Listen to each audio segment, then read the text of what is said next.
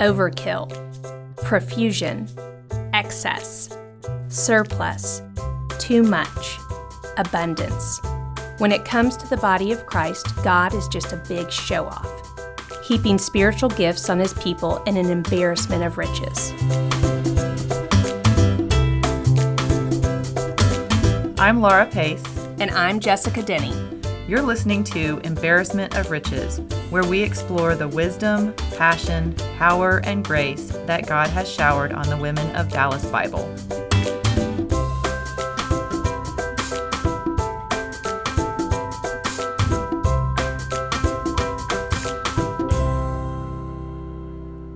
Good evening and welcome to Embarrassment of Riches. Hello.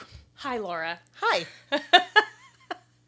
Hey, so I just um, recently listened back to our first two episodes of this season. Oh, I did too. Did you really? No. Oh, okay. I was. I'm just going to be shocked. But listen, let me. You know how I always say on this podcast and to you and probably to people all the time that I only have five stories. If you know me well, you've heard them all many I times. feel like I have. I cannot tell you how many. I on both of those episodes, I tell that Molly Dykstra. Uh, I did know that you did that because I I, wasn't 100% sure that I did it. And I listened Mm-hmm. to him today and I was like, oh, wow. So sorry, guys. I'm not even going to edit it out because it's But like you know what? so we much. have the power to release them when we want. So you could make one of those like release six. I know, but now we're throwing this in there. That's true. Oh. But that's that's true. Well, then maybe we'll give a prize out to the person that listens to them in whatever order you release them and can identify which two podcasts you told that story in. Okay. And maybe I'll tell it again sometime, some oh, other time yeah. during the season. Or in the comments of this episode, post what the name of Jess's memoir will be. Oh, yeah. that's that's if we were getting really like savvy on our social media where we I'm were, like, I don't even know what prize like we would we, give. we get people to interact. Kristen, can you provide us with a prize from the women's ministry closet? I have a prize box at home. You could get like a slap bracelet I'll- or a I'm sticky going to hand. the dentist later this month. I'll get Ooh, something out grab of a prize, a little grab- bouncy ball. I grab- like people could like sell- our- get down with those that. paddle balls. Yeah. Um, okay. Well, uh, we do need to talk about August 19th. Yes. Is that right? August is. 19th. Yes, I got confused with last year and this year. It is August 19th, 10 Saturday. to 12. Yes, at Slate, right next door to Shady's. Oh, yes. It is Yes, we were right just- next door. I just ate at Shady's this evening. Yes. So the women's ministry brunch this year is going to be on August 19th, Saturday, 10 to noon at Slate. And we are so excited to get to be hosting again. And we'll have a panel of women. And it'll be similar format to last year, but Laura and I are super excited about it, and we hope you guys make plans to join us. Sign up early. Tickets are $10. Um, there are more spots than last year, but it did totally fill up last year um, with a wait list. So sign up as soon as you see that come out. Yes, and there's more people at our church this year than there were last year. as evidenced by parking each Sunday. Even on Sundays like the the first Sunday of summer when I don't think it's going to be crazy. It's crazy. yeah, let's talk more about traffic and Those are inter- I want to tell you all about a dream I had last Oh, night. These are all really entertaining con- conversations. Tell us about the dream. I'm kidding. Those Oh, are like the oh, most boring conversations. I, I did have a weird dream where, where I was nursing someone else's child. all right. Sorry. It was weird. I was babysitting them and I don't I don't know how to respond to this. Let's just introduce our guest. Okay. Hey, it's Meredith Miller. Hey, I am sorry. I think Meredith's a good guest to have that little snippet on with, right? She Yeah. can handle it. I feel like Meredith, you can roll with most things. Like, Oh, yeah. you're not you're not gonna get real frazzled by a lot. No, Well, do that is accurate. Although you do seem a little uncomfortable, but well, you just talked about nursing someone else's baby into a microphone. Well, so- well, Well, honestly, I, I was I was wondering how old the child was. I did. I was. I do sometimes. Sometimes what you might not know about me is sometimes like I title stories like my own stories like a little more dramatically than what actually happened. So like the time I nursed someone else's child, mm. I actually that is one of my stories, not just a dream. But I mm. didn't really nurse their child, but I did give them breast milk. Ah. so that will not be the title of your episode. Okay, I know. I was, thinking. Don't worry. I, who's to say I what will not will let be? that happen. Thank that will not be an anyway, identifier. anyway, in real life, I only just gave somebody a bag of, of breast milk when their kid's face was breaking out from the weird almond milk mm-hmm. bougie formula they mm-hmm. had. And I was like, you know what? I got a bag of breast milk. Oh, when we when we here, first so. adopted Lincoln, um, our neighbor had stockpiled a ton of Sure. no, I don't think that's to weird, to but him. I do think maybe suckling someone else's child. I, I think we can move on. I think we should just walk forward from the spot like where we- we are now. okay, I I'm think we have hashed this out as much as we can. this. Oh, my gosh. No, no, no. There's nothing left. it's just empty sacks. It's dry. All right. Okay. Hi. Meredith. Meredith. So I first met slash heard of Meredith last year because Meredith was part of our panel. So Kristen mm-hmm. Poole said, "Hey, what you know? How about Meredith Miller?" I said, "I don't know Meredith Miller, but I'll give her a call and talk to her." I was maybe on this on the phone with her. I think for an hour and a half. I went on a walk on the perimeter of our neighborhood and I talked to her the whole time. 5 minutes in, I was like, "Hey, I mean, we this is not what Kristen was wanting you to talk about, but also this is great. And how about I think you should come on a podcast like And next you told me immediately after this that she's awesome. We've got to have her on the podcast. We can only talk about a little portion of her story yes in the panel. Um, but God's done a big work in you. yes. So Yes. um, do you have an idea of like do you you want to tell us a little bit about yourself, your childhood, you know, any of that? Yeah. How did you grow up? Where did you grow up? Sure. Yeah. So I am. I'm excited. I'm actually going to be turning 40 this year, Ooh, when's your birthday? July 17th. Oh, right around the corner. yes. And yours is is yours the I don't care to share that 15th, information publicly. 14th? No one knows I that. think My younger brother can't even tell you either when my the birthday thirteenth, is. fourteenth, or fifteenth, and she loves to be celebrated. I, I can tell. But you're the seventeenth. Yes, and so I have my I have my birthday bash Ooh, um, coming up for for next month. Um, I'm gonna do a, a pool party at my friend's house Oh, fun. since I don't have a pool. nice. And so I actually I was born in Colorado, but don't remember that because I was only there for a year. And then I we my family moved to Arizona, and we were there right outside of of uh, Phoenix. We lived in Tempe for up and through my fifth grade year, and then it was um it was a very interesting lots of culture shock to go from there to a smaller town in north carolina I bet. and um when i was going when i was in fifth grade So And- that's three moves before fifth grade? Uh, like three moves going into the fifth yeah. grade? Okay. Yeah. It was um and my parents are originally from Florida, so I always say their story is like the three bears. They went to Colorado and it was too cold, and then they went to Arizona, it was too hot, and then North Carolina was just, just right. right. That's funny. so yeah, then I, I stayed in North Carolina and you know uh, went to school there and whatnot, and it was it was funny because when I had moved from Arizona, I um it was very difficult for me to make friends because I was like a whole year ahead in school. Apparently, I guess the way the school systems worked out, and so I the teacher like enlisted me as her aide. And so she had me like help teach some of the kids math concepts and whatnot. And I'm like, The kids didn't love that and want to be your best friend. But oh, do you do you feel like I I feel like Meredith puts off like Sedona vibes? I haven't been to Sedona, but I have met your daughter. And Oh she gosh. seems like very smart and mature. And I could see that being like a little Meredith vibe. Right. oh my gosh, yeah, oh yeah, it's okay. Yes, one I love Sedona. Me yes. too. But do you do you feel like you could fit in in Sedona? Yeah, I totally do too. Yeah. Now, yeah. When I was uh, younger, probably no. I was too high strung. And um, So you were employed as like the teacher's aide. Yeah, Not really when I was in employed. And so it was hard to make friends. yeah, so which was interesting. But then I was it was good because then we went to middle school the next year, and then I was able to get into band. So band was my my big thing, and it was actually very popular. Even though I was in a smaller area, our school, uh, middle and high school, that we actually had a really large and good band, and so it was kind of like those friends that I made were you know went throughout high school as well. So that was that was my thing. I did marching band was my favorite because I loved. I was not athletic, so I didn't play sports, but I loved watching all the sports. And so getting to go to all the football games and our football team was really good. It was awesome, and doing marching band. Yeah, just um, being part of that atmosphere. Yeah, yeah, it was awesome. And your parents, they they were married, and Mm-hmm. all of y'all, all four of you moved. Because you said you had a brother. No, I did not. Oh, you were an only child. No, I have a sister. Oh, sister. Sorry. Okay, so it was just you. All four of you guys. And were, he and she's half lizard, half centaur. Yeah. Yeah. Is- Isn't that what you said? Yeah, exactly. No, you missed that wasn't. part of the conversation. I missed that part. Laura, Laura did. she just totally made that up. Yeah, tell us about your brother. Oh my gosh. Uh, so one day the milkman came by. and no, I have a sister. She's two and a half years younger than me. We were always polar opposites. And she she was a she was into fine arts. She was dance. She was actually a dance major in college.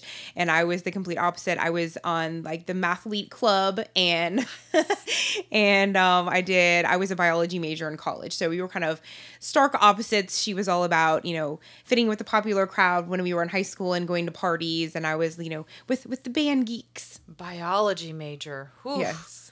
I too took biology multiple times. Multiple times. Same class. yes. I loved biology. Yes. I loved math and biology. I like Go the Pokes.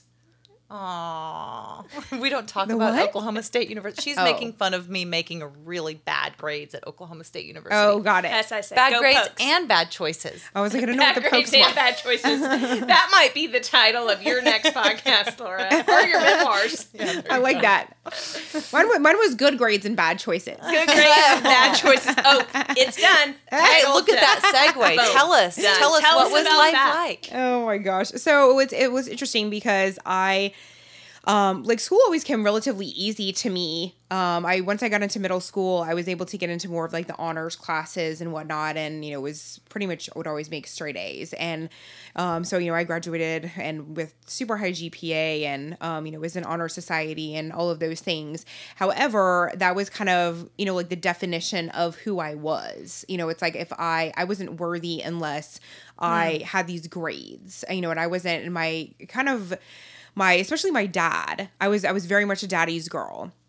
And so it was like that that approval from him was everything. And so, you know, if he was ever if I ever did something that might have been disappointing, then that mean that meant to me that like I was not worthy, like I was a hmm. bad person.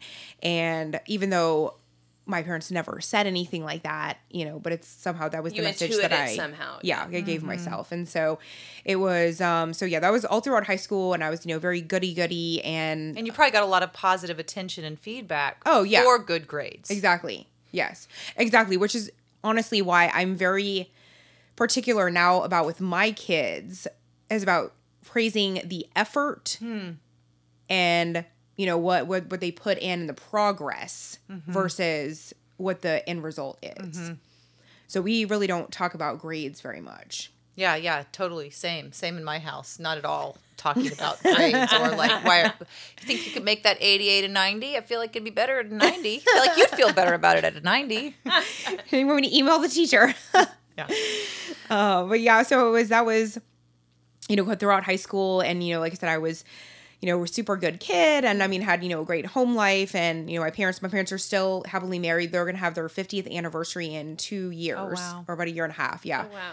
So they um they've always you know been been great role models and everything, um and the but the funny thing is that we so I grew up Catholic and um it was one of those things where my dad was he went to Catholic school all 12 years um, when he was raised in Florida and so of course you know it was something that okay like well we have to do as well not not go to Catholic school because my parents couldn't afford that You but are a three syllable Catholic. What is that? what is mean? that Catholic. Oh. oh you're like you're saying all the syllables. All in. I know. All in. I grew up Catholic. You grew up Catholic, Catholic and I sure. like it. Well, she's got some it's North she's got some North Carolina in her. You got to pronounce all the things, right? Well that's, not North probably Carolina No, that's probably the that's probably the West. Hmm. yeah That's probably that's probably that Sedona vibe in her. There you go. Catholics. It was funny Although the- sometimes I like we say like like in, in the South we slur words together Mm-hmm. unless unless we're making a point. Hmm. And then we might say the Catholics. Mm-hmm. I can see right that. yeah yeah no it's definitely more of pushing those words together in hmm. in north carolina the and it was funny because when i moved i specifically had this whole bias that anybody that had some a southern accent was like uneducated and hickish and so mm-hmm. i never wanted to sound like that and so i was mm. very adamant about Well, went you, west. You, you do not. No, no. Most people will think that I'm from the north because Yeah, yeah. the northeast because I, I talk fast. Hmm. Sure. You do talk fast. Mm-hmm. I hadn't registered that. Yeah. Yeah. Sometimes I'll have to tell people like, okay, like raise your hand or something if I'm talking too fast. Raise your hand. Yeah, exactly. Some people like my my favorite was um my ears don't hear that fast. So this old man told me one time. Doing my best, dude. so family life was good, yeah, yeah. So we but your identity was starting to kind of be in. Oh, I mean, it, it, it always your- was. And so, yeah, so like I said, so being raised Catholic, we, so my mom was forced by my dad's mom to convert to Catholicism in order Hmm. for them to get married. She resented it, but she did it because she loved my dad.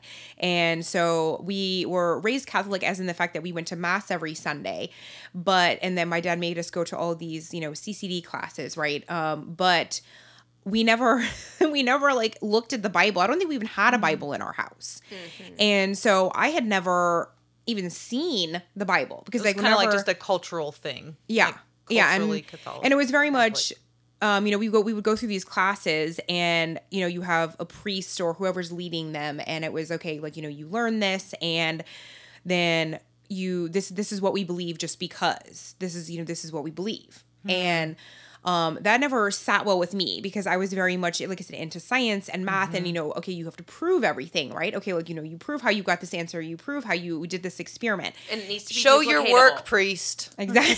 and duplicate. exactly.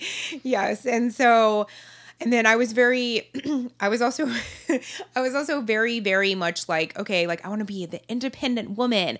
And like I said I was daddy's girl, right? And so my dad was very much a handyman. I mean still is. And so like I helped him like build our garage and like he taught me how to like change oil in a car and you know all of those all of those things. And so I don't know why he wasn't teaching your brother this stuff.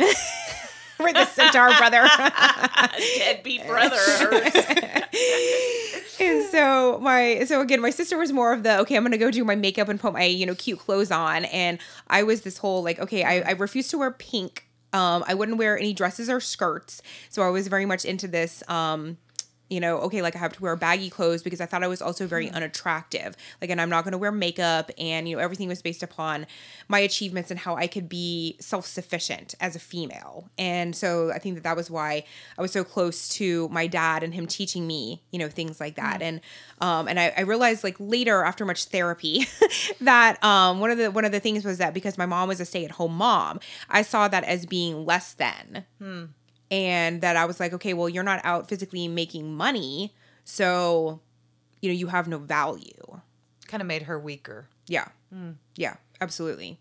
And so, um, I mean, there was there was a lot of other things that went into that too. Where I'm like, I'm pretty sure now that looking back, that my mom like went through a lot of depression when we were younger, but we didn't know what that was. We just thought she was very like weird and cried a lot.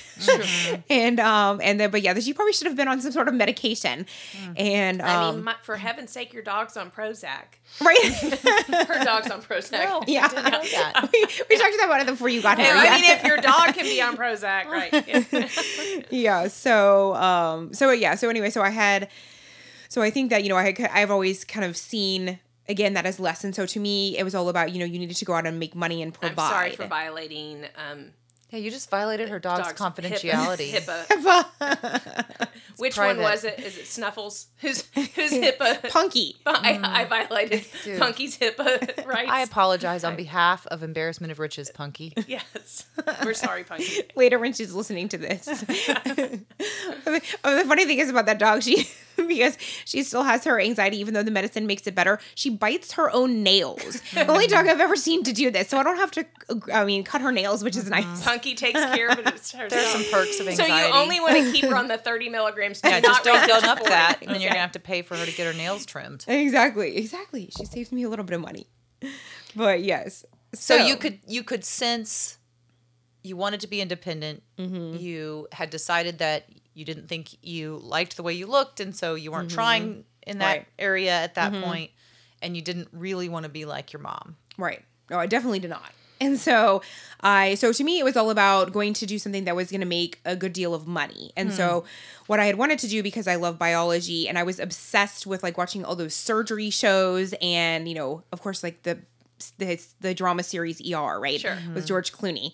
Um, who so wouldn't? right, and so I, but you know, I love that stuff, and I love doing dissections and all of that. You know, when we did labs, and so that was what I wanted to do. I said, okay, I wanted to go and I want to be an ER doctor, and so um, that's when I went out to college, and I was like, okay, I'm going to major in biology, and I'm going to do this, and so I get to college, and the, you know, of course, This is year- when the good choices start. From. right, exactly. That's what Good you- choice. Good choices. Good grades. Good choices, good grades. so I ended up going to a um, a small private school my first two years of college. Um, it's called Wofford. It's in South Carolina, and the school only has like about eleven hundred kids total at it. Wow. So very small. Um, everybody is like pretty much uber rich there except for me, and so uh, you know a lot of these people are super privileged, and it was it was not an environment that I really loved being in. Um, I had I had like a couple of like super close friends that that I made like freshman year. However, um, what I like quickly realized freshman year was that you know they were like, oh my gosh, you know, no, you're like so cute, like we want to dress you up, and of course, and then they gave me like other clothes that I didn't own that were like much more revealing and tight, and you know, like what, what made that, me over. What was that early 2000s movie where they like dressed the girl up? Maybe, maybe, uh, Hold on. It's right. It's right on the tip of my tongue. maybe Heath Ledger was in it. Maybe not. She's so smart. Or Oh, sh- 10 not- things I hate about you. No, no, No. You're, that- you're that's Heath Ledger, but that wasn't the one. She's This is Freddie it. Prinze Jr. You're onto it. Oh, What'd you say? someone- She's so. It's not. She's the man. It's. Oh, I'll, I'll come up with it. come I'll think with of it in a I second. don't Come know back that one. it. Anyway, it's But like yes, that but movie. but you started seeing like, oh, this Yeah. feels like a little bit of power too. Yes, yes, absolutely. And so it was, and then of course there was, um, we were we were in this town where there's not a whole lot of other stuff to do, as far as like going out and doing other activities. Like there was, you know, a mall, and that that might have been it. Because it was a college of eleven hundred Exactly, people. exactly, and it's South Carolina. I mean, come on. So I don't know a lot about South Carolina, but it doesn't sound hopping. no, definitely not. Columbia is probably like I mean the only decent sized city, and we were far from that. So, um, yeah, so we would really it was it was all about going down to the frat houses on campus. So each of you know of the different they I think they had like five or six different frats that had their own houses. And Good so, choices always happen in frat houses. frat, frat that's parties. been my experience. So I remember the I had you know I I- got one I can a story I can tell off air on that. Ah, okay, yeah. Off Let's air? wait. I can tell a few off air as well. So it was so yeah so, so basically it, you know it devolved into you know going to a lot of parties. And of course you know there was of course there's alcohol at frat parties right? And mm-hmm. so it was you know a lot of a lot of you know drinking and partying. And um you know then realizing that i could you know if i yeah if i dressed and like acted a certain way you know i would be mm. able to like manipulate guys to do you know whatever i wanted essentially. Felt like power. yeah yeah hmm. absolutely. And just so, just because it's really vital to It Meredith's feels story, important. Yeah. She's all that. She's all that. Mm-hmm. oh You okay you were close. Okay, you mm-hmm. remember that movie? yes yes yes mm-hmm. yes It's like okay. you were like you were you were playing She's all and. I feel like what you and and she had in common, the she's all that she was it's like, oh wow, you made this already very cute girl cute. like it wasn't a shock that you Right. were able to be cute. It's like it's like when the people take off their glasses and then they're like, Oh man, what Should we not really see that? Although, if y'all saw Candy, uh, the TV show Candy with Jessica Biel, Jessica Biel Haircut does make a difference when it's short and permed. short permed and those glasses from the 80s that have like the swoop down hooks. oh my gosh. I mean, I was like, Jessica Biel, Mm-hmm. I don't think she's trying to curate her image. I don't think she is. I think she cares about acting. I do think she cares about it. Yeah, okay. I don't know that We digress. But freshman Meredith Uh huh. was Cute enjoying freshman being, being cute and getting some attention and feeling Yes. a little bit of power. Wielding power. yes. So then I ended up having this boyfriend that oh gosh, I don't know. At some point like during freshman year, yes. So then then I ended up having my this boyfriend, which I had that was my first relationship. Um, I mean, I think I don't know. I think I had like a friend that everybody called my boyfriend in high school, even though like we were not dating at all and they never did anything. but like everybody just deemed you know deemed us that, even though, like I said, we were really just friends. So this was you know really like my first relationship, and so then you know I ended up um lo- you know losing my virginity to you know this person in in college, uh, you know as a freshman, and so I was like, okay, well you know that was a decent amount of time to wait, right? Because I was like almost 18. And um yeah, but so then after that, and then I had this, you know, this combination of okay, like I guess people do see me as attractive and then yeah, I can use this as power to get what I want. Then, you know, I just like kind of like totally went off the rails and was just like, okay, well, I'm just going to use sex to, you know, do whatever I want and, you know, go after all of these people and you know prove to myself that i have some sort of worth Well, and it's interesting that you did so in what, as you present it, it sounds like almost a scientific way. Like, this is, I, I started with this, this led to this, this felt like this. I'm going to try to repeat this experiment and see if it feels the same way. Even like, I've waited enough time. Almost 18 feels appro- an appropriate time, like to scientifically lose your virginity. That it was, it, it felt like more of a left brained process. Um, um i mean somewhat. I think i think that again after lots of therapy i think that i think that now it probably is the way i'm explaining it. I don't know if it necessarily was that calculated when it was happening. But yeah it was it was um so it, so yeah i went to the the two years there and then what ended up happening was that i i started getting a reputation you know surprise surprise. Okay like you know it's a it's a school of 1100 people. It's not. It's not hard. yeah exactly. And so and then again like i said i didn't really fit in with like the overall you know mm-hmm. culture there anyway. And so i said all right well you know what? I'm like i think i want to transfer and because i wanted to go to a bigger school. So i ended up transferring to unc chapel hill. So I'm i'm, a tar heel. nickname to Mary. Mm. Did did the, did the reputation piece bother you? Yes. Hmm. Yeah, it, it bothered me. Um, I mean, I guess it's like stupid when you logically think about it because you're like, okay, duh, like people are gonna start talking, right? but it's like you hmm. don't think about it in the moment, and then it's this whole, okay, well, now I don't like people talking about me that way, and then saying like, okay, well, it's okay to do these things to her because hmm. You know she obviously had her reputation has preceded her, mm. Right. and so it was like I think that's the part that I didn't really like, was, and I guess that's the feel loss like of you're power. Losing, yeah, mm. Yeah. that's exactly what I was gonna say. Like Yeah. you're losing the power right in us. it's like okay now it now it's flipped and like now uh-oh like what do i do like i don't doesn't like this feel the same. yeah hmm. yeah so i so then when i went to um transfer to unc i ended up i lived off campus and i and i worked full time Oh wow. and then I was already a junior, so I'm taking like organic chem, like analytical chem, you know, I mean like high level biology classes. Oh, and that's right. And I was also a Spanish double major. Mm. So I so I was taking all of this and and again like working and then of course I was still partying. Mm. And so oh, to be twenty again. Mm. right? I was never that kind of 20. There was no organic chem in my story. Just the partying.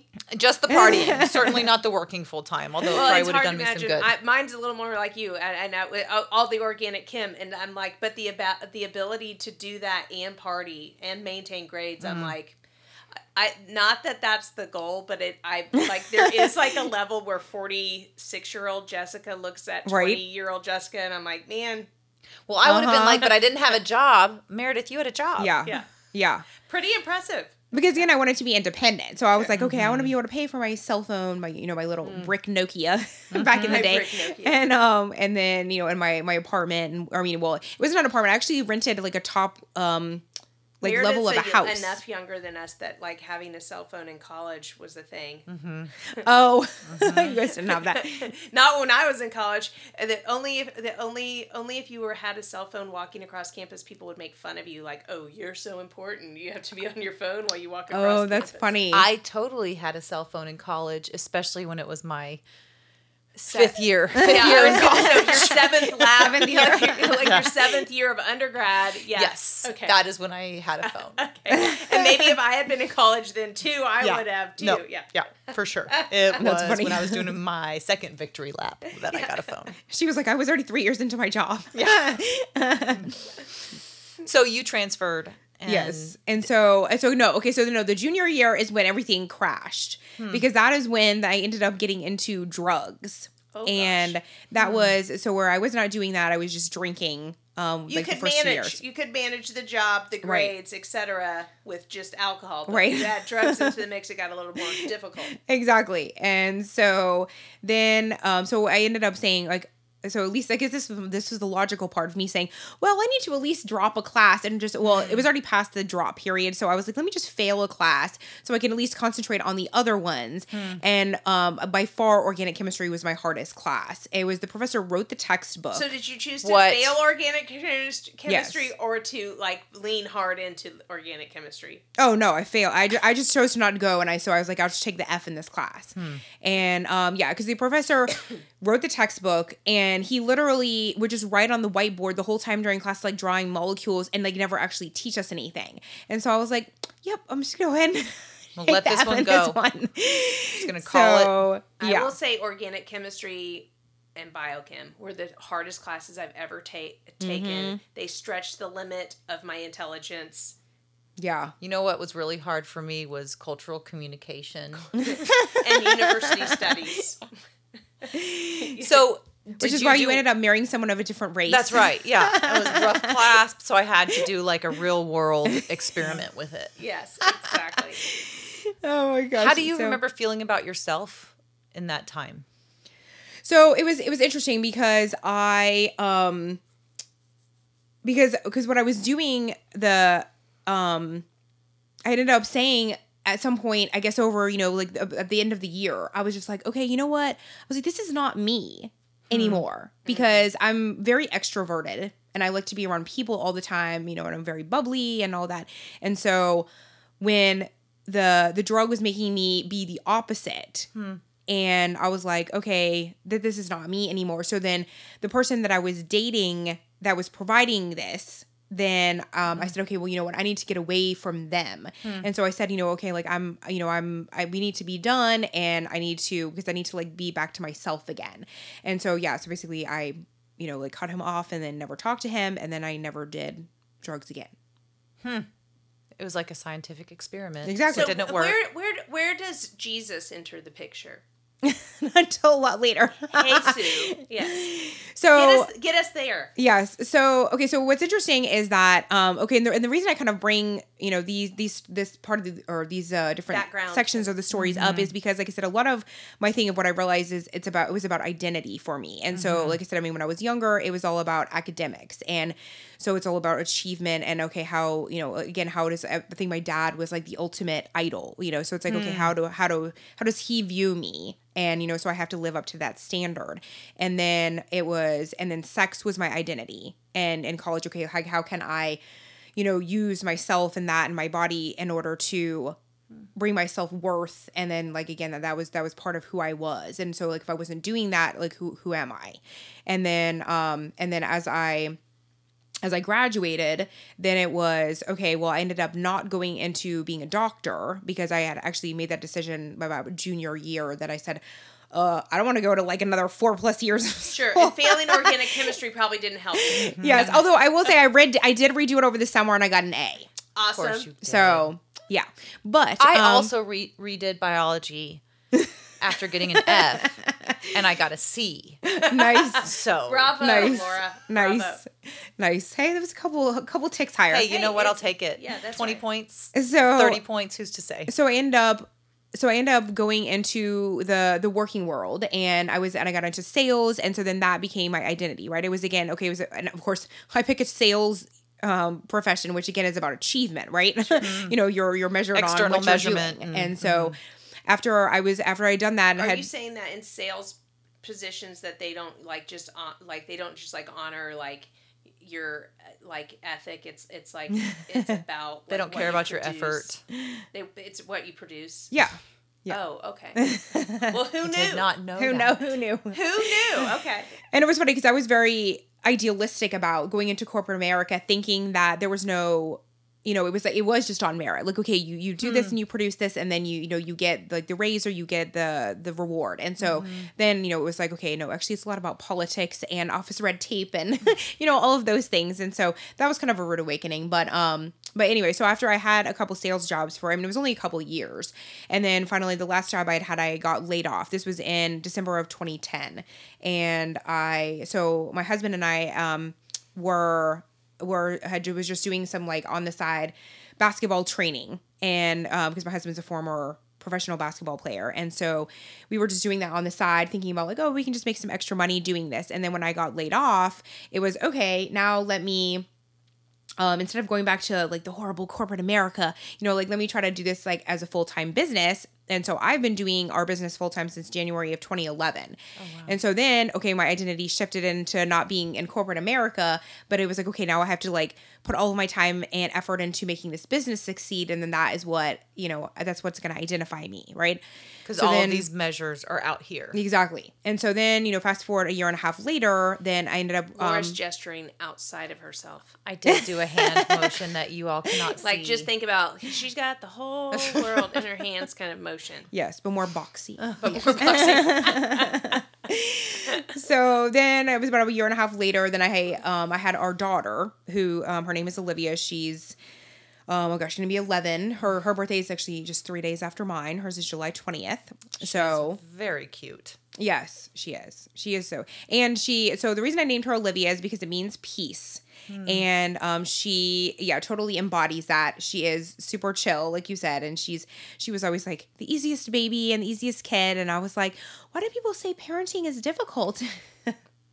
Until I had my son. Well, let me pause you for a second. Um so you named her for peace. Mm-hmm. In these years leading up to marriage and babies, mm-hmm. kind of trying to find something outside of yourself yeah. for meaning, for power, mm-hmm. for identity. Mm-hmm. How were you feeling? How was I feeling?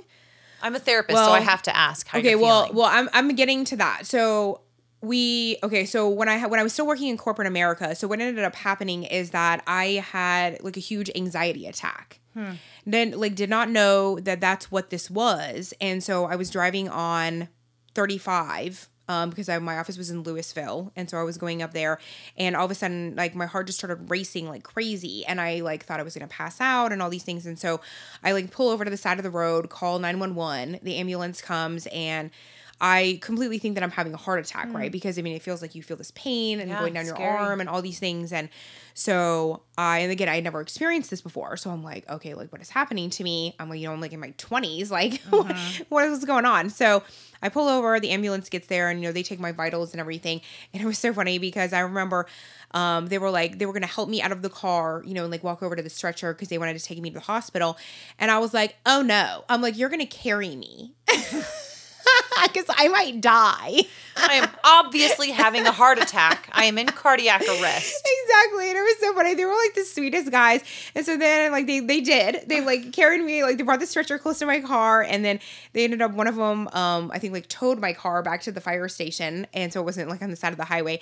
And um, and then we get in the ambulance. And then because I was working in a medical imaging center at the time, and so you know, I kind of knew about the hospitals here. And so we were closest to Lewisville Medical Center. And so I said, Oh, wait, hold on a second. I said, You're not going to take me to Lewisville Medical, are you? And he go, like, after, you know, I made him carry me to the stretcher, suddenly I'm like concerned about what hospital. And so he goes, uh, I, I don't know. Like, and I said, Well, no, we need to go to Plano Presby. so they, yeah, I ain't going to no hospital in the dirty loo. exactly. that's what, that's what my friend Crystal, who lives in Lewisville, calls it. That's awesome. I love it. That's awesome. Oh my gosh, that so brings me back to the um the little rap music from Nelly that I used to listen to. But you know, the Lou was you know St. Louis, not Lewisville. Mm. um, so so yeah, so so yeah, that so that's what ended up happening, and so obviously so that's how my body was apparently reacting. Your body was ahead of your emotional awareness. Yes, mm-hmm. absolutely, mm. and so they took me to the hospital and they kept me there and they think they gave me like fluids and stuff. And then they're like okay you know so they released me actually not really knowing what was wrong and so they ended up I ended up having to do like go do like a chest CT to make sure I wasn't didn't have like an embolism and then like they referred me to a cardiologist and I had to wear like a Holter monitor which is like monitors your heart rate for like a week and so I was like petrified during this time because I'm thinking like something seriously wrong with me. And then after all of this they were like, "Oh no, you're like totally healthy. Like that was just a panic attack." And I was like, I'm gonna slap you in the face. I made someone carry me from my car to the ambulance. You got to come at me better with exactly panic attack. like, oh no, no, no, there's something else. so, um, so yes, so that was what um I realized that it's like okay, so all of these years of you know, yes, trying to like seek identity, uh, you know, externally, and you know, trying to be like okay, everything is my responsibility, and everything is my is you know is kind of like on my shoulders. And the thing is like and i at this point like i i was basically an atheist. Like i said i was agnostic just so i wouldn't have to get in conversations with people about being an atheist. Um but Maybe the best thing you said tonight. I You know what's so funny is I remember you saying that as we were getting ready for the women's brunch last year, and I was hoping you would say it because it's so so great. Like, all right, I'll say I believe in the existence of God if we don't have to debate it. exactly I just don't have the energy for this argument. Okay. exactly I love that. so it was like yeah so i mean it was just like this immense pressure all the time where i felt like i was responsible for not only like myself and all of my actions but then all the people that were like close to me and i cared mm-hmm. about. And i was like so if anything was not like totally planned out or like you know quote unquote bit right or wrong with the people like it was my it was my fault. Because like there was mm-hmm. nothing else right? I mean it was it was me like doing all these things and you know making sure everybody was okay and good and mm-hmm. all this and then all that. And so um so yeah. So that was what that was kind of like where like all of that came to a head So you knew I'm not doing emotionally great yeah right now. right And then so what did you do? so i got on a medication Ah, the the almighty pharmaceutical industry you started splitting your dog's Prozac. no she wasn't on it yet she was not on there for a long time after but um but yeah so so i ended up you know so at, at, when you had the panic attack, Mm-hmm. were you married? Yes Okay, so you were married, and did you have Olivia?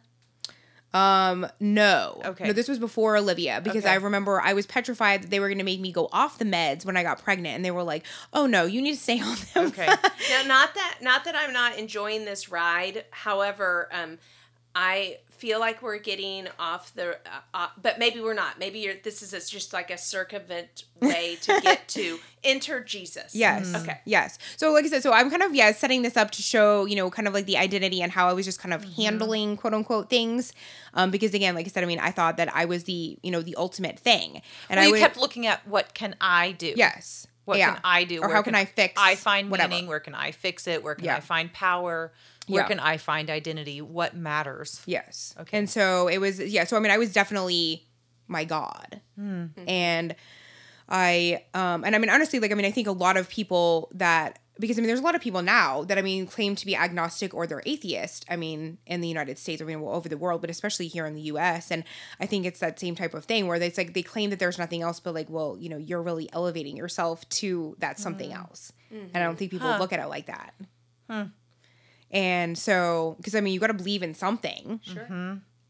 And so, you know, and then, at that time, you were believing in you. right, hmm. exactly, which was very crushing. And so I, so then after many years later, um, then what ended up finally happening was that there was one day um, that my I forget I was talking to my husband about something and like the conversation had gotten like very heavy because I I tended to go down kind of these like thought spirals where I would go into like a you know a depression of like okay well does anybody care like if I'm really here? Okay like you know there was to be some people that might be sad for like couple weeks a year or whatever but you know I mean outside of that like does it really matter you know kind of like what what is the grand picture I mean you know kind of like a lot of what a lot of people ask like why why am I really here What's the purpose Sure. of my existence? Yeah. existence? and so, you know, we were like started having this conversation. And I remember he was like, okay, I feel like really scared about this, this mm. conversation. And so he ended up, and again, this had to, this was totally like divine intervention that he said, that he said the only person he could think of calling was somebody that I had known through the American Business Women's Association, a, you know, completely like, um, just non-religious organization that I'm, that I had been a part of. And, but he knew that she was a Christ follower. And so he said he contacted her and said, you know, hey, you know what? I think like that they, we have like a spiritual warfare like going on. And so he's like, you know, would you be willing to reach out to Meredith about this? And so she ends up texting me and she said she just said something like, um, you know, hey, you know, because it's like, how, How you, you doing? how do you like randomly, I hear you're under spiritual attack. right? It's like, how do you even like open that conversation with somebody? You might be an agnostic atheist, but I hear yeah, exactly. Got any battles in your life happening currently? Yeah, so I forget. By so the she- way, it's Sue. exactly. If you don't have me saved, yeah. So she had sent me um, whatever like opening line, and then the, but then the, the end of the text was just you know where would you be opening to hearing about Jesus? And uh, normally, up until that point, you know, I would have been like, uh, no, you know, I mean, like, there's there's no way I want to enter in this conversation. hard pass. yeah. Right, exactly. And so, yeah, do not pass go. I'm a barely agnostic And I'm only saying that just to not have to ward off people like you. Right, like the people who pass out pamphlets in the Right. Walmart parking lot. Right. Um, so I said, you know what? I'm like, okay. And so then the only reason I said okay was because I'm like, all right, well, there's gonna be something better than like what I'm feeling. And so, and there's gonna be something like better than me, right? Because I'm like, obviously I'm not doing Huh. so great. Like, Right. okay, so do you actually feel like you had that Yes. cognitive thought? Consciousness. Yes. Okay. Which was the only reason I was able, I was even enter, willing to entertain the conversation. So we ended up going and meeting at Jason's Deli, um, and we ended up, you know, just talking and you know, just talking about different things that were going on and whatnot. And so then at the end of this, like I don't know, two hour long lunch, then she ends up saying, you know, can I pray for you? And I was like, okay, sure. So, you know, we like held hands. She prayed. You know, I'm like crying the whole time she's like praying. And then, um, you know, I'm like, okay, you know, like, yeah, thank you so much. And then at the end, she was just like, okay. She goes, you know, let's take. She's like, let's take a selfie because she was like, I'm gonna like post that you accepted Jesus into your heart. And I Oh. was like, whoa, whoa, whoa. Hey, Sue, simmer down. exactly. Hold on, Sue.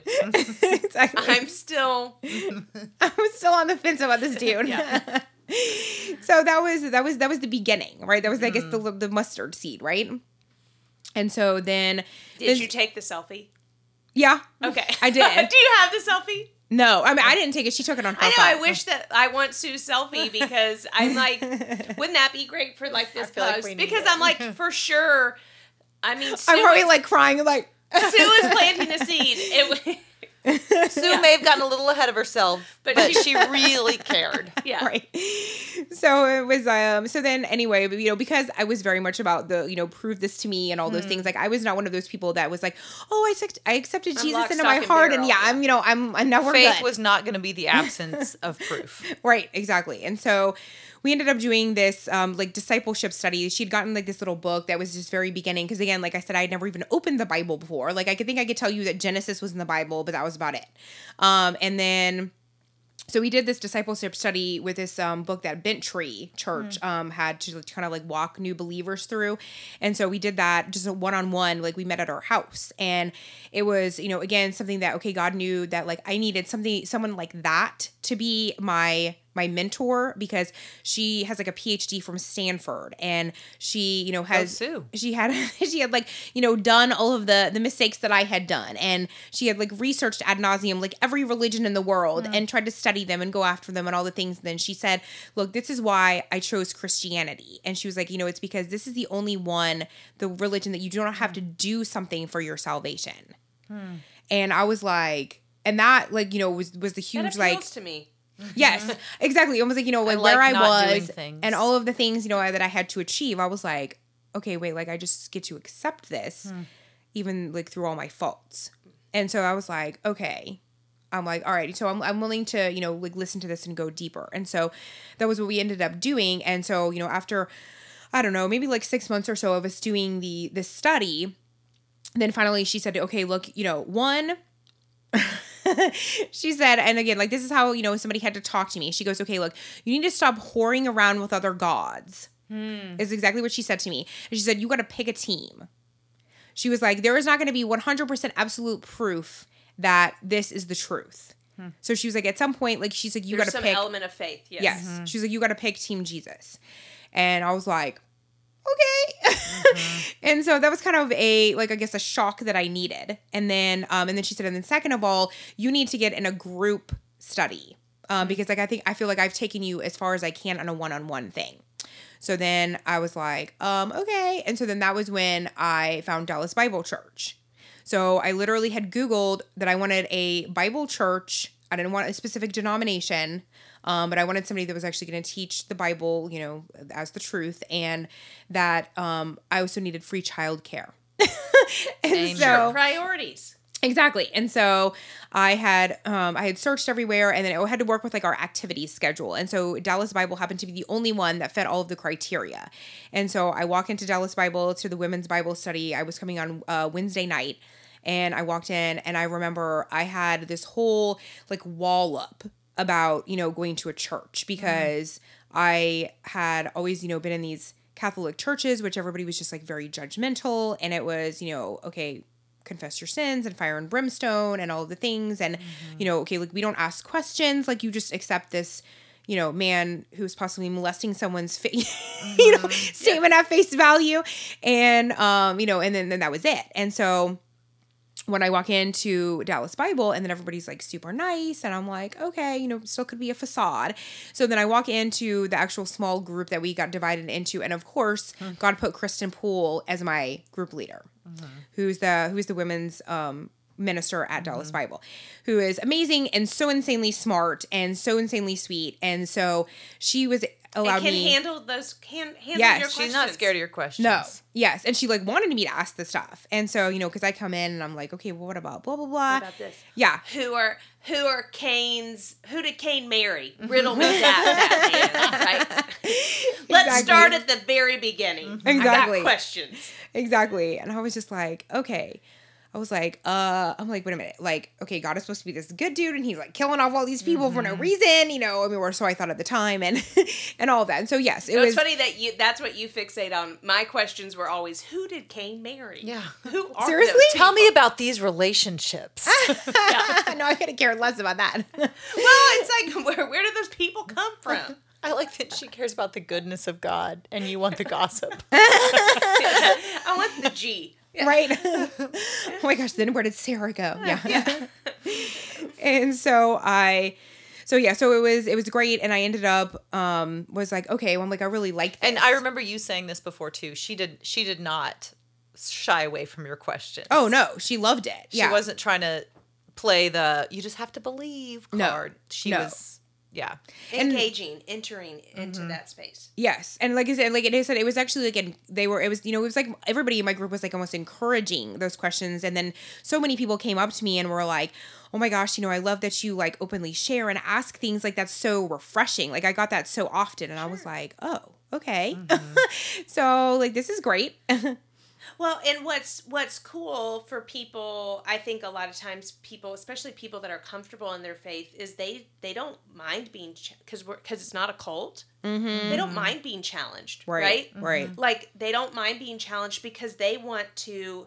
They also want to prove it to themselves. Like, and again, t- to the level of proof that we can. But like they they uh, like obviously there's a degree of faith, but they they want to enter into that rational space with you. Mm-hmm. They want to answer those questions not just for you, but to remember why they believe. Yeah, That's Oh, and that's yeah. what I was gonna say. It, it does it feels affirming Right. to have those conversations of like the, I this is I mean faith is awesome. not just like don't Google that. Right, exactly. like the Scientologist, do not Google this, okay?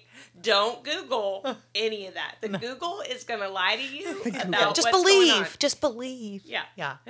yeah, or like Well, and I like that you st- stepped into that space, which is which totally tracks with your personality. Mm-hmm. You Yeah. want the answers, and you're not afraid to ask the questions. Yeah. Yeah, definitely. And and I, like I said, I'm an, I'm very extroverted, so I have no problem going into places where I don't know anybody and talking. So mm-hmm. what was it that clicked with you? I snapped. I didn't clap. I didn't clap. I think it won't be as mm-hmm. obnoxious in the mic. Kyle would approve. Kyle doesn't like it when I clap. When I clap or when I move the mic stand or I cough. Or knock it over. we love you, Kyle. Yes. Oh, people are probably like, "Who is Kyle?" No, they know who Kyle is if they're listeners. That's right. Kyle's our favorite. um. So so yeah. So it was that whole okay, like oh my gosh, like this like, whole like burden is lifted off of me because now I don't feel like I have to, you know, it's not it's not on me, right? It's not like okay, like I have to physically go out and do all these things. I mean, not that as Christians like we're not called to go do things, but that it doesn't feel like Your your salvation isn't dependent on you. But you're Yeah. do and you're doing Jesus. your doing was for you. Your doing was for you to have identity. Yeah. Your doing was for you to try to find significance and meaning. Your doing was for you to try to find identity. Yeah. And and and Not a reflection of God's glory, not a service to other people. and this b- choosing and it is a choice choosing to believe in what you were learning was choosing to go i don't have to do that stuff anymore Mhm. Yeah, exactly. And so it was yeah, so it was this whole I think it was um around finally because again, I do things very slowly. um so I had actually had a lunch with Kristen and Kristen Poole um and we and she cuz I still was not coming to church at Dallas Bible. Um, I was still going to church at a, a a church called Unity, which believes that Jesus is essentially a prophet, but he's not the Messiah. And so she at lunch, you know, she had said like, you know, well, don't you think that your kids are going to be very confused by coming to Bible study here on Wednesday nights and hearing one message and then hearing a separate message when you're going to church on Sundays. And then so it was basically her like combined with that and then the fact that my friend had said, you know, that I need to pick team you know i needed to pick a mm-hmm. team you know whatever that team was going to be and so and i i started realizing with the and the Unity scientific Church- part with you that of you that was like These things I can't align. believe these two can't- both- things right, both at the same can't- time. Can't be true. Yes, and, and and a big part of it too with Unity was that they like to pick from, you know, they would like choose passages from the Bhagavad Gita and they would like do the Tao Te Ching and they would do know the, words Bible you just said. and they would do um, you know, like Brene Brown and so you know, all like self-help type of books. And so they would like pick all of these things to like prove their point. And then finally what I realized was that, you know what? I'm like, if there is a God, which they're claiming there is, I can do all of that. I can put all those things together and write like a sermon or a research paper. So I'm like, okay, like what? There is no absolute truth, right? It's like, okay, mm-hmm. like, I mean, so how is that any different than how I've already been living? Mm-hmm. And so then that was finally what struck me. And I said, okay, you know what? Yeah, you're right. Like, okay, let me, let me pick that this one thing is going to be truth. So let me, let me pick that the Bible is the inerrant word of God. Mm. And then that was when I started coming to church. And so God, this sounds horrible, but God, I believe, sent COVID. So I was able to cut ties with my old church. Mm-hmm. Because I was like, oh my gosh, how am I ever gonna like explain to people that now I believe that Jesus is the Messiah? Mm-hmm. you know, when these people are like adamantly against that. So it And- was your fault that COVID exactly happened. that's my fault. I feel like that feels like a Laura Pace move. Like if Laura was gonna leave a religion, it would be like you know I don't want to hurt anybody's feelings. God, send a global pandemic. Could you just send a global pandemic? Maybe people will think that I I was I fell victim to it. Yeah, I'm not coming because I don't like you or agree with I'm you. I can't. right, Yeah. exactly. the world is closed. The world is closed. yeah. Oh my god. Doesn't that feel like how you would handle it? I mean, I think a couple of years ago, you totally called me out on like, I think that you don't respond to texts when you have disappointing information. And that felt very true. and still maybe something I think about now when I'm not responding to texts. She's like, "Oh, I didn't get that one." so, um, so I ended up after uh, you know after switching over, but then again, like I said, the pandemic happened, so it was essentially me listening to Pastor Aaron on YouTube because you know we couldn't come in the church, and so, but again, like I mean, I've been you know listening, coming to DBC since then, and then. I um and then si- and also since then I have I have multiple tattoos. I have I got one when um I had my daughter um for the the, the peace dove and her birth date on it and everything. And then um and then after I you know chose Team Jesus, then I ended up getting a tattoo. I have um it's on my left arm like on the just above my wrist on the inside and it's a it's a purple crown and I did specifically purple because it means royalty. And so and the crown is because you know I'm the daughter and you know of the most high. And so and I have the verse on here is 1 Peter 2 9. And I just pulled it up to make sure I don't mess up the verse. But it mm. says that, but you are a chosen people, a royal priesthood, a holy nation, God's special possession, that you may declare the praises of him who called you out of the darkness into his wonderful light. Hmm.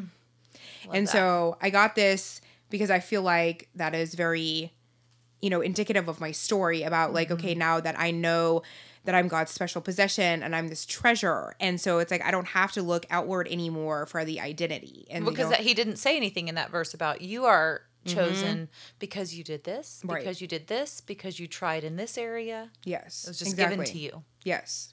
And so that's what, and I specifically have it there on my body because that if I ever go into these like thought spirals, then about, you know, oh my gosh, like, especially, you know, I mean, y'all know as being as Well, mom. and, and that's that's birthright versus um like conditional reward. Right. yeah. Right. Yeah. And it's a reminder right there for you. exactly. so I can always look down at that. I gestured to my forearm the flesh. where Meredith has a tattoo. yeah. And can't you see? you guys really should start putting this on YouTube. Oh yeah. oh gosh, it would my be me wiggling around. Be Jess crawling across her sofa for more wine. Uh, then but you yes, would know what those bumps were. people are like, this is interesting. So how did it how did that change your life? Oh my gosh.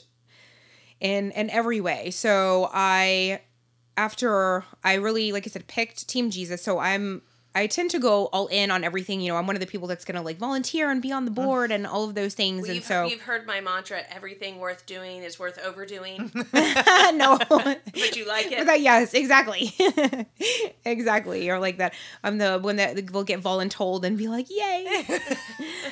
so I, so I mean, yeah. Now I, I, um, because one of the questions I guess you know you guys had sent was about spiritual gifts, and so I, I truly believe that because of the fact that I am like very authentic and I'm able to be comfortable like sharing things with people, that that is one of the things also that I do not just to you know like to my own horn or whatever, but because of the fact that I, I believe that so many people need to hear things like this, and um you know that it's a lot of times again like people have those same notions of of going to a church or Christianity or what Christians are like that I did, where it's like this uptight and you know you're not allowed to question and you know you're you're supposed to be quote unquote perfect, and um and so it's like you know being able to show people that now through different things that I'm doing with being able to um like organization is one of my my huge things. So you know being able to like organize, plan, like lead small group at church, um and then now I'm very involved with a ministry called Haven of Love, which which is um which is um actually with one of the one of the parishioners at um, at Dallas Bible Church. He's on the board for Haven of Love, and he um, he was one who had talked to me about the ministry, and so it's specifically for women that you know have like gone through um, like drug situations, you know, and have or maybe have just come out of jail, and um, you know, so a lot of a lot of that things where I can you know kind of relate to some of those things, and um, you know, just kind of where they are, and that they really just want this hope, but the fact that they you know they need to understand that the hope doesn't come from anything in this world, that the hope just comes from Jesus, and being able to rest in that, and so the really the um, so I always do a word of the year instead of doing like a vision board or something like that. And so my word for this year is abide, um, which ties into this because I because what I realize is that like I tend to still fall back into that trap of um, you know, oh my gosh, okay, like did I Perform. yes, like okay, and especially when it comes to the kids, okay, you know, so it's like okay, well, My word of how the what are they is doing? perform. Do you feel like that's my word of every year. no. And so it was um it was, it was interesting because I picked that word in December um and I read this book that was the ruthless elimination of hurry. Great book. And so um yeah, read it if you haven't. So I had pi- I picked that word based upon that book and I thought that that was you know we going to be great going into this year. And so then now I'm in the the women's Bible study this summer and lo and behold, like the passage that I picked to study out of John, um, because there were different passages we could choose. Like so, Kristen gave us a word that we she wanted us to do a word study on based upon the passage we chose, and the passage that I chose, guess what my word was? Abide. Yes, Weird how God does Right? things like that. exactly. My second guess was perform. Kristen Moore would be like, no.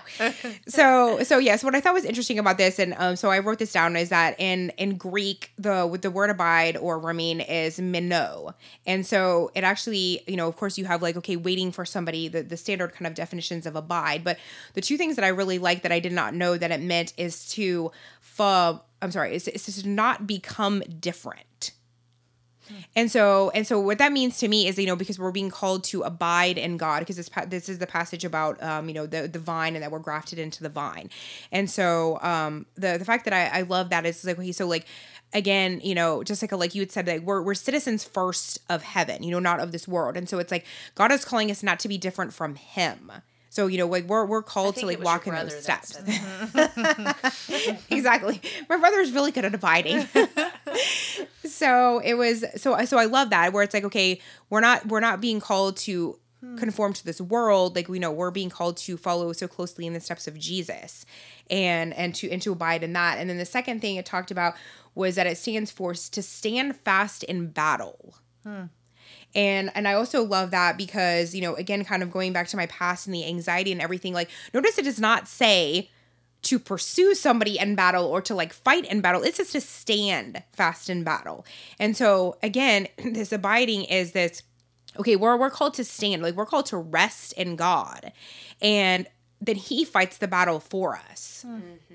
And he goes in front of us and he's already been there and he's been behind us and he's beside us and all of those things. And so, and I just love that so much because it's like, okay, so like now my identity gets to be to rest in God and like the overwhelming abundance and love like he has for me even though like i've done nothing to deserve like i've done like the opposite to deserve it um you know but the fact that like that is now my identity and my calling i mean like that's totally changed my life It feels like freedom. yeah for some reason, here's an edit alert. For some reason, that story is kind of making me think of like Elijah and the prophets of Baal. Mm-hmm.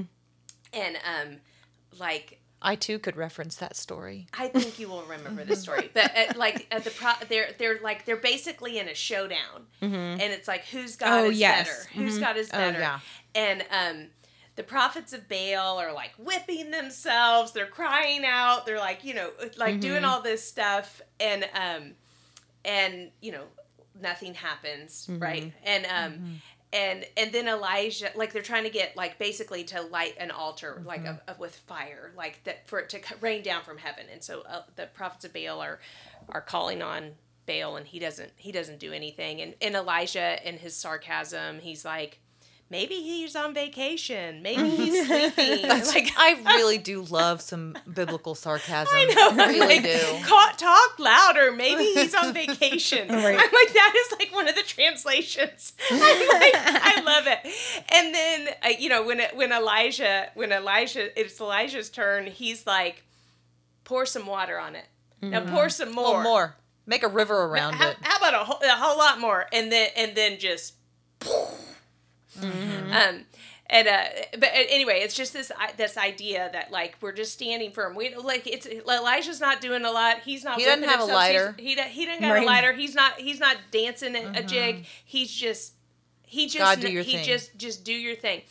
And when I was thinking about that, it made me think of my first trip to the American Airlines Center. And I was new to Dallas. and I was new to Dallas. And a lot of things are bougier in Dallas than they are in Bossier City, Louisiana. No. You might Go not guess that. Yeah, right. Like even the Kroger's here, it's like it's different than back home. Mm. the And Kroger's have jewelry stores in them here yeah, yeah, it's fancier here. And so I went to the American Airlines Center for a basketball game, and um, I went into the bathroom, and I could not get the sinks to work, and um. And so I was in there by myself, Oh, and it gosh. was like they were like automatic sinks, but for whatever reason, like I was not. Um, we don't have them down in Bossier we didn't have them in Bossier then. This was like circa 2000. Okay, Mm, They in were my newish. defense, They were new. they were newish, and I'm like, I, I cannot. I don't know what's happening. And then I had this like epiphany. Like I was thinking they were motion detector. I'm no good at motion detecting sinks, by the way, still to this day. But I was thinking that was my first thought. But then when I my motions weren't making the water come out, I was like, oh, maybe they're voice activated. oh no This brings me a lot of joy. and I was alone. Oh my but gosh. when I but when I decided that they were voice activated, what did you say people started walking into the bathroom and with great confidence, like like Elijah calling on the ancient of days. Mm-hmm. With that level of confidence, I said, pour. and lo and behold, did they pour? There was also a hand gesture that went with pour. American Airlines Center Manager. if you have some security camera footage of women's Right. restrooms, which you shouldn't, but if you do, From circa 2000. 23 years ago, we Oh, would love that's for you to share. Pour. Pour. Yes. That is so great. I love that. I know. And, and, then and then the lady next to me that walked in, she's like, I think it's just your hands. Mm-hmm. So you were able to stand with a little more confidence than just any in the American Hey, no, I Center was bathroom. confident. Oh, I okay. just well, that's wrong. She was very Yeah. It's a lot more delivery. Yeah. The most high came came through a little more than the motion dete- de- detector sinks. Yes. Although speaking of motion detector stuff, okay, I'm like, I don't know if this is only me, but there's that one paper towel dispenser at DBC. Oh, it's the worst.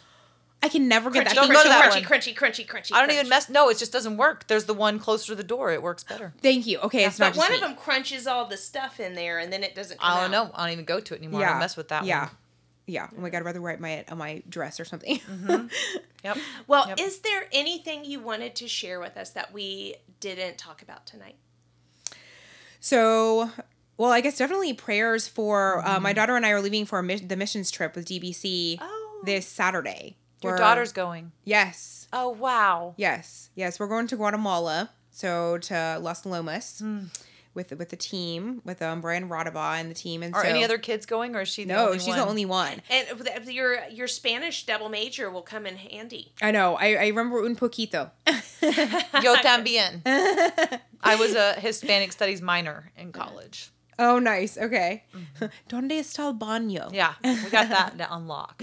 Yes. Um. So yeah. So yeah, yeah, definitely you know prayers for that. Me but I think llamo Jessica. Hess, Hess. good job. That's it. That's all I got. That's all I got.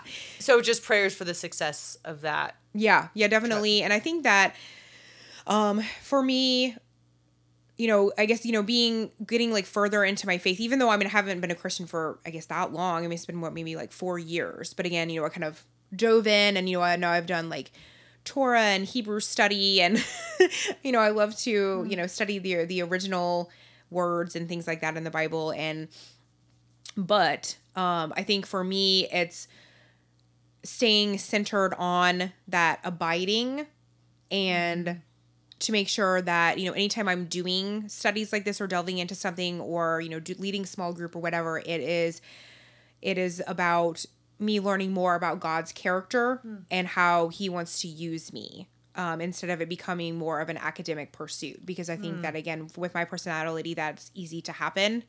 And um, so you know it's kind of like i always want to make sure that i'm i'm focused on that. Right, the heart of God. yeah. Well, and you know, I tell clients all the time, two things can be true at the same time, mm-hmm. and it and it can be true that God uniquely created your brain. Mm-hmm. To to want intellectual knowledge, yeah to to want to to desire that.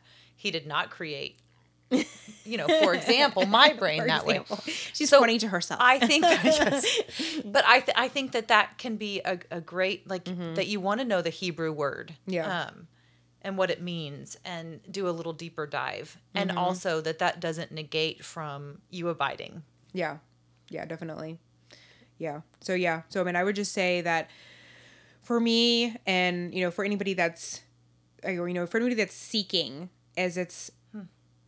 you know if you if you're if you feel like burdened and you feel anxious and like there there is hope you know and then there's mm-hmm. another way that's outside of yourself that is so much easier. Um well okay. Simple maybe not easy.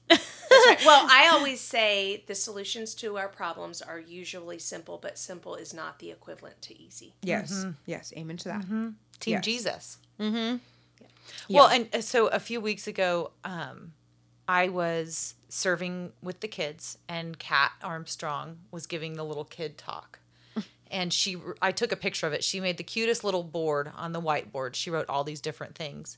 And one of the things that she wrote to the kids is, You are God's dream come true.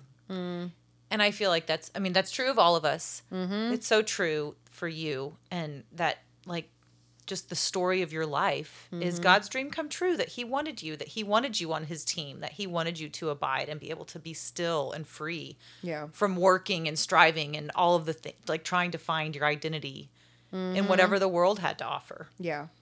And the and the cool thing is that once the more that you do abide and then the more it's you emptying yourself out. You know, it's like, you know, I usually explain to people like, you know, if you empty out the water bottle, right? You know, then it's like, okay, but then that's what allows, you know, God to to fill you and the Holy Spirit to fill you. But then that's that but then ultimately that's what allows your light to shine out.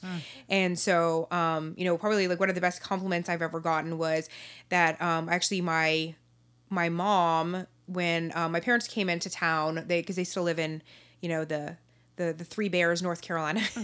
Um and so they had um they they came out I guess it was last year when, yeah, when uh, my daughter and I both got baptized at church. Well, my husband did as well, and uh, which, oh yeah, by the way, is hilarious because he's six seven, and when Kristen tried to dunk him, it was very funny. tight squeeze. Um but yeah so when so they had come out to to witness the baptisms and everything. And then unfortunately my mom ended up falling down the step at our house and she ended up breaking her pelvis and her arm. Oh, heavens. and which yeah which was which was horrible. And so she ended up having to stay in the the rehab hospital here in texas. They were here for like a month. Um but um oh my gosh now i forgot what was going on that story Ha- Got do they, have they seen your transformation and and have you shared with them your Oh yeah, now? yeah, definitely. I mean, yeah, they've they've seen a huge transformation, and and well, and it's funny because my parents are not Catholic anymore either. Um, like they go to a Bible church out in North Carolina, which is actually funny. It's like huge, like way bigger than DBC, even though they live in a smaller city. Um, but yeah, they they they um they're very and now they they're very much more into the Bible and you know studying and everything more than you know when we were growing up, and so it's been kind of cool to you know I guess like have that journey simultaneously, but like to get you know but apart. Yeah. And um, yeah. So I don't know. I forgot where I was where I was going with the original That's story. the story of my life. Is Mm-hmm. why. I- in fact, I think last week on on the episode we were recording, I actually audibly like whispered out loud while I was said, "Why am I telling this story?" it's like I just lose the thread. I do. Oh, that. I remember what it was. Okay, I said about Got the it. compliment somebody gave me. Okay, so we're at the hospital. That's why I had to tell that part because I they were like, "Why would you be at a hospital?" Um, okay, so we're at the hospital, and after that, my mom was like in the ER, and so one of the nurses that was checking on her and whatnot, you know, like literally came up to me and said, "You know, oh my gosh, like I can see, um, like Christ's light coming from you." And I was like, I mean, like literally, I mean, had seen me like, you know, two seconds. And, you know, obviously this is like a harrowing situation because my mom is, you know, randomly fell and is like, you know, in a lot of pain and all that stuff. And so that, but yeah, that was, that was like the best compliment that somebody could have given me. And so I think that, um, my, my spiritual mentor always says that we are swimming like in a sea of darkness. And then, you know, whatever, like we as believers can be like that little, you know, pinpoint or like a ray, ray of light for somebody, then, you know, we, need we need to be that, like we need to stand strong and do that. And I think that, you know that's the biggest thing for me is you know that gives me that purpose where i can be like oh like i don't have to go make this much money or you know my kids don't have to turn out this way or i don't have to live in the zip code. It's all about okay like you know can i just share a part of my story and be like a light for even just one person? And um you know and can i you know just i mean be bold and you know just walk walk in in jesus's sandals. Yeah. That's a good prayer. Well, Meredith, um, Laura and I both have just enjoyed so much getting to know you. Um, and we're so excited to share you on the podcast and so excited.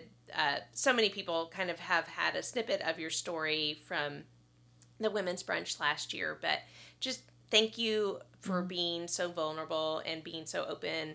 Um, it's it's great uh, for people to just to get to hear different voices and people from different mm-hmm. backgrounds and how they came to know the Lord. Mm-hmm. Um, because I'm sure there's other people out there that have a journey that's like yours, and mm-hmm.